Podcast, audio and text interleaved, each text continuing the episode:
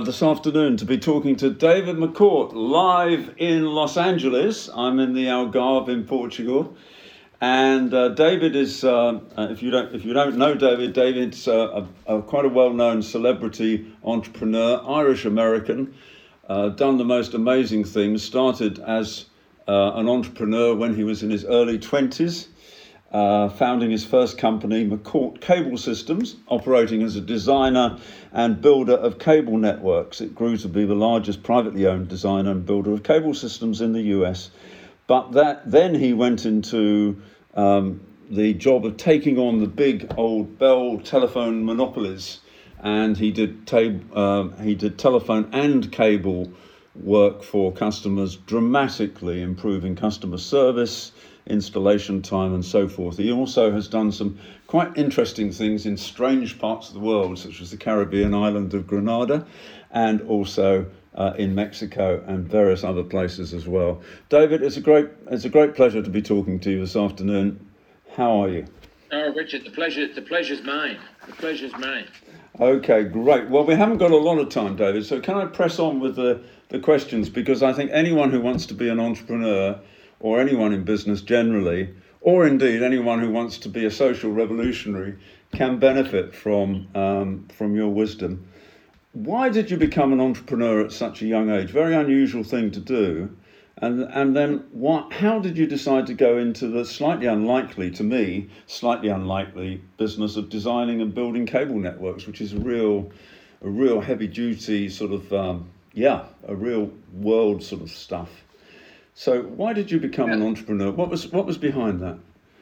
Well, you, you you know when I started, you know, we didn't really use the word entrepreneur as much as it's used today, Richard. It was um, you know more self-preservation. I wanted to be a cop, and and that didn't work out. And um, most you know Irish Americans that were first generation, they either became cops or contractors, and and and I wanted to be a cop, and I was working for a a politician at the time, a guy named Tip O'Neill. And while I was in his office, I was reading an article about how cable TV was not going to come to the urban environment because it was too expensive. And I said that that doesn't seem right. There must be a way to make it cheaper. And I I became a cable TV contractor, a small one, then got to be a bigger one, then a bigger one, and then I invented a way of building cable systems that sort of revolutionized the way they were they were built. Um, I basically invented a way to make the conduit with the cable already inside it and put it in big big spools. Um, and I talk about this in the book. But anyway, to make a long story short, I, I, I then decided to build uh, what effectively became the first competitive phone company in America, and that was you know that that Richard was really based on an observation I made where I was I was in someone's office in a bank and and uh, I was just having lunch with a buddy of mine and I saw all these people on computers and I was like you know I, I always thought of a bank as people on the phone all the time. And I, I realized that that the phone system was moving was, was was was more computers were talking to computers than people were talking to people. And I said to myself geez, it doesn't seem right that they built the phone system 100 years ago for voice and now it's being used for data. It must not be, must not be efficient. There must be a more, a better way to do that. So I built the, a system designed to move data, and I was able to ride voice on it virtually free. So it sounds complicated, but it didn't sound complicated to a 20-something year old at the time, anyway. Uh, in other words, you got into the, the, the, cable business almost by accident via um, Tip O'Neill's office. And then you got into the telephone and cable business because you just saw an opportunity and thought, why not? Why not do it? So, is that is that uh, pretty accurate or not? Yeah, yeah. I think that's pretty accurate. Exactly right. Um, and, and that's how that's how many things in life happen. I, I guess down deep, you know, you have to have a dream. There has to be a combination of your dream and your destiny and luck so yeah. you sort of have to have those all those things together to make it work. And and well, one of the I, other things that you surely need is is money. And uh, how did you get the backing as a sort of you know young, unproven ex politician, ex uh, probation officer? uh, assistant. How did you get the financial wherewithal to take on the old Bell telephone monopolies, which, as you say, have been going for 100 years? Everyone you know, assumed that they were a permanent fixture on the map of corporate America. Well, this How? is where luck comes in because when I was a contractor, um, my biggest customer didn't didn't pay me, and I had to lay off all my employees. So it was just me and one other guy named Jim Finnegan. We were just left, and everything but my pickup truck and, and, and my partner Jim, everything else was gone. And in construction, you know, you make money and then you spend that money you made uh, uh, waiting to get another job. Then you make money, then you spend that money to try to get another job. But when I laid everybody off and I had no money, I went I went after the customer that hadn't paid me, and I went after him with a vengeance. And when he paid me, all of a sudden I had money but no employees to pay. So for, for once in my life, I had you know I had a little bit of cash and I didn't have any any payables because I had shut everything down. So, it's a fascinating story. By the way, I must tell my listeners that the book is called Total Rethink, and it really is has fascinating story. It's a unique book. It's beautifully presented. There are revolutionary covers in the book sent from Fidel Castro, no less. Um, and it's a combination of uh, very, very idiosyncratic um, autobiography, really, with a great deal of business advice and business wisdom and I think it's a it's a unique book. I can tell this book is not the book that has been ghosted. You can tell it's very authentic to one particular individual, and also you can tell it hasn't been poured over as many books are now by copy editors and professional publishers who say you can't say that, you shouldn't say that, you know, etc., etc., etc. So, so I think it's a very very refreshing book, and you tell the great story about how you took on the the person who hadn't paid you. And uh, you, I, it's a bit hazy since I, I read the book, but you you actually threatened to dig up part of the system that you created. Is that is that right? Am I remembering well, that? Well, what, what, what, I what I did was I was I was in a I was in a bar, um, not unusual for an Irishman, right? So right. I was in a bar and uh, talking to a friend of mine, and he just said, "Look, you you've just got to take matters into your own hands. You, you can't sit here and bitch about it. So um, I called up the, the guy that owed me the money and I said, look, I don't care if you pay me anymore. I'm going to take my work back. And um, I threatened to dig up his, his system. Um, and we, we, we, dug up a couple feet of it just to prove we were serious. And um, it started, of course, a huge shitstorm. And that brought him to the table, and that was on a on a Tuesday, I think. And by Thursday, he had paid me, paid me everything he owed me, and it was, it, you know, it was it was the lucky stroke of my life because with that, I built the first competitive phone company in America, which was very small. I mean, keep in mind, it sounds big, but my very first customer was two buildings, the Bank of Boston, across the street from each other. Mm. So my very first, the, the, the very first thing I did was, you know, put a cable 60 feet across the street from one Bank of Boston building to another. Um, and then they paid me. Then I connected another building, and then another building, then another building. My second customer, which was the Polaroid Corporation, the people who made the the instant instant photograph, and I connected their buildings. Um, digital equipment was my third customer. So I, I, I, I, you know, I started with one customer in one building, or two buildings rather, and then worked my way up. And it was, you know, looking back on it, it was very revolutionary. But at the time, it just seemed like a young man, you know, trying to find his way in the world. Yes, but, my, but there was a heart. there was a real logic to it, as you said. The fact that, that people were trying to use a, a system designed for telephone when data was being shoved down the, the idea that it might actually be better to blow up the whole thing and have a rethink as you as, as you describe it. It seems very obvious in, in retrospect.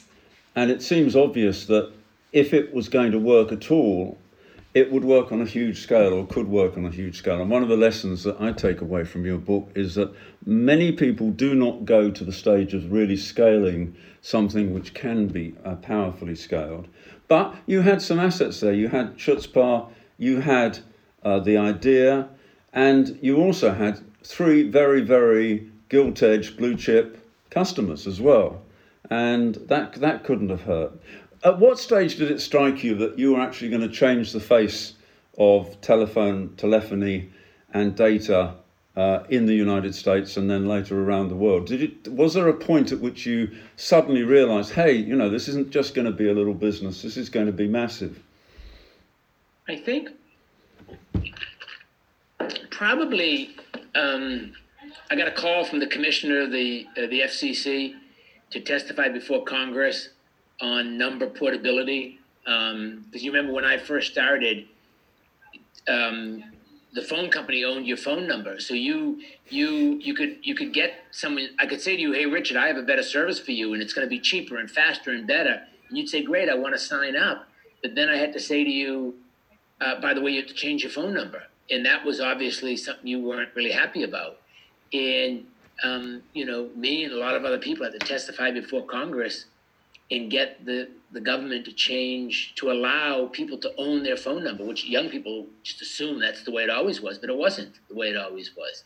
And uh, someone, a younger version of me, has got to march down to, to Congress and, and to the equivalent in the UK and every other developed country and get now data portability. Like I got, I helped get number portability. We now need data portability where every every person owns their own data um, you know, Facebook won't won't be happy hearing this, but that's the way it needs to go. Yeah. I mean, the data should not be owned by these big corporations; it should be owned by the individuals, and you should make a choice as to whether or not you want someone to monetize your data, and you should get a piece of the revenue for that.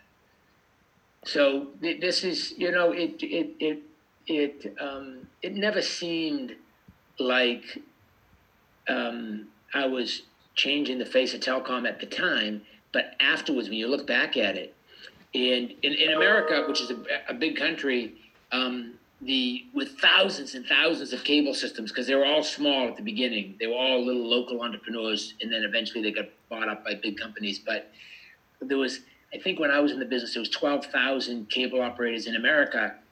Not one, not one had ever lowered their monthly rates. They all went up every year. And when I overbuilt Somerville, Massachusetts, which is a little town right next to Cambridge, right outside of Boston. It was the first town in America where the cable and phone rates went down year over year because there was competition. And that was a very proud moment. Um, you know, it only went down by a couple bucks, but it went down. Yeah. And it was the first time that ever happened. So that was a that was a very cool moment for me. So it was partly having the regulators and the Congress actually side with this tiny little David versus the, the old Goliath, and it was partly the realization that price reduction could increase the size of the market and your market share as well. Is, is that correct? Yeah, the, reg- the regulators, Richard, though, they always come late. You yeah. know, they, they always, I mean, think about this the Telecom Act of 97. The internet was invented in the 70s, okay? Um, and the in 1997, the big telecom act that was going to revolutionize telecom in America only mentions the word internet twice in two irrelevant sections.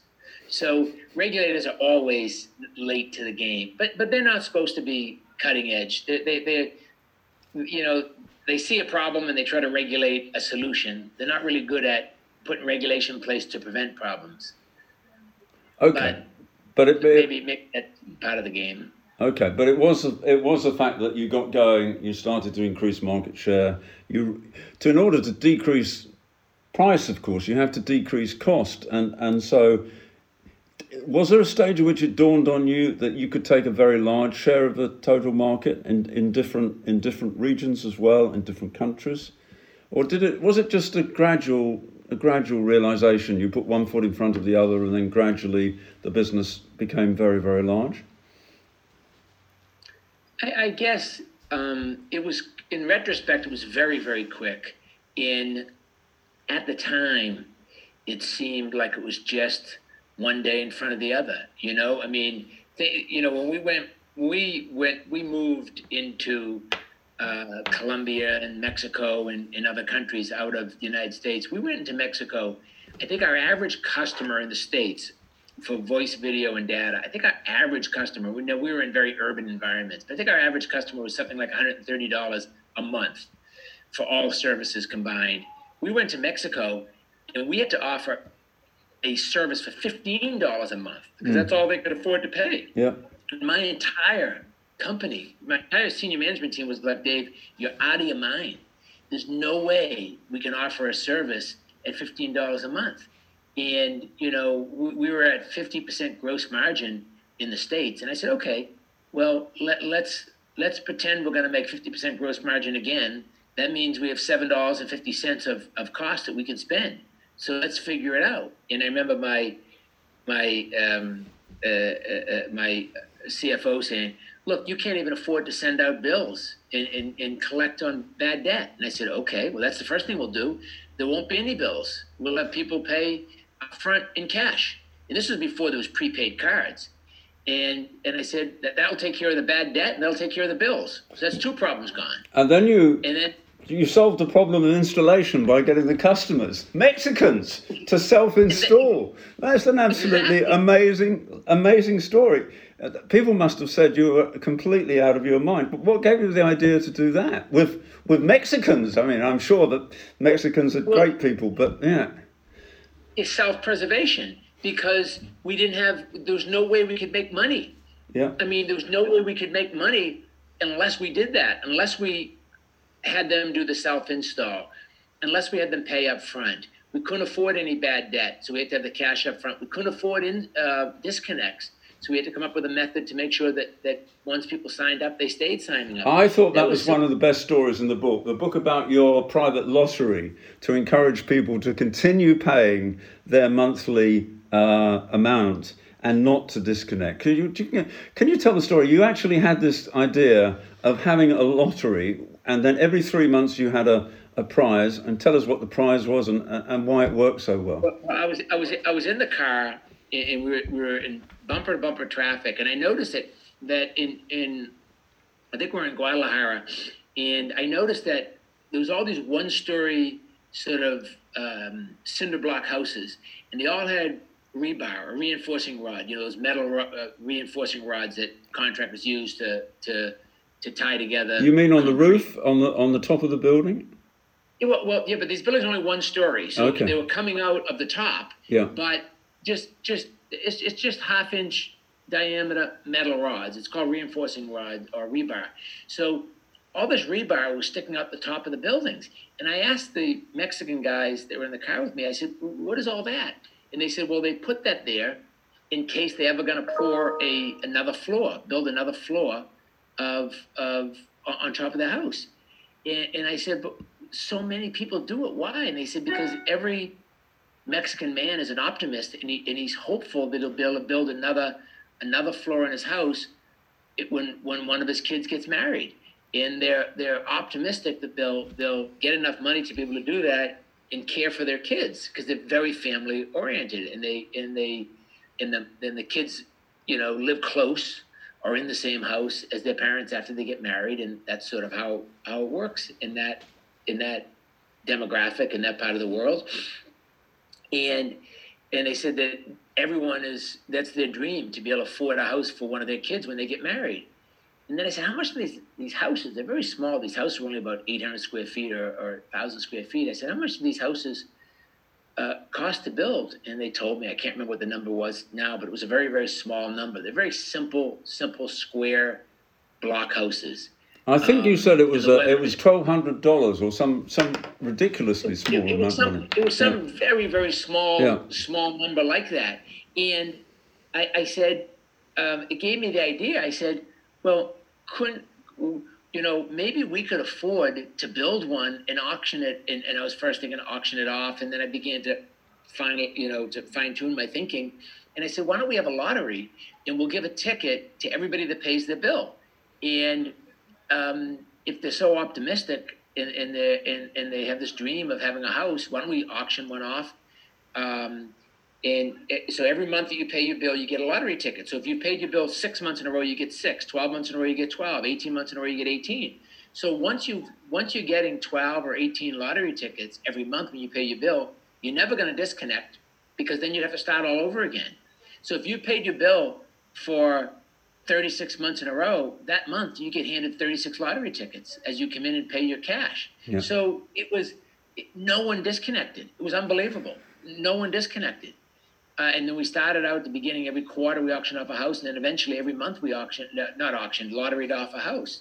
And it was brilliant. And these houses, they weren't furnished; they were just these square cinder block, very simple houses.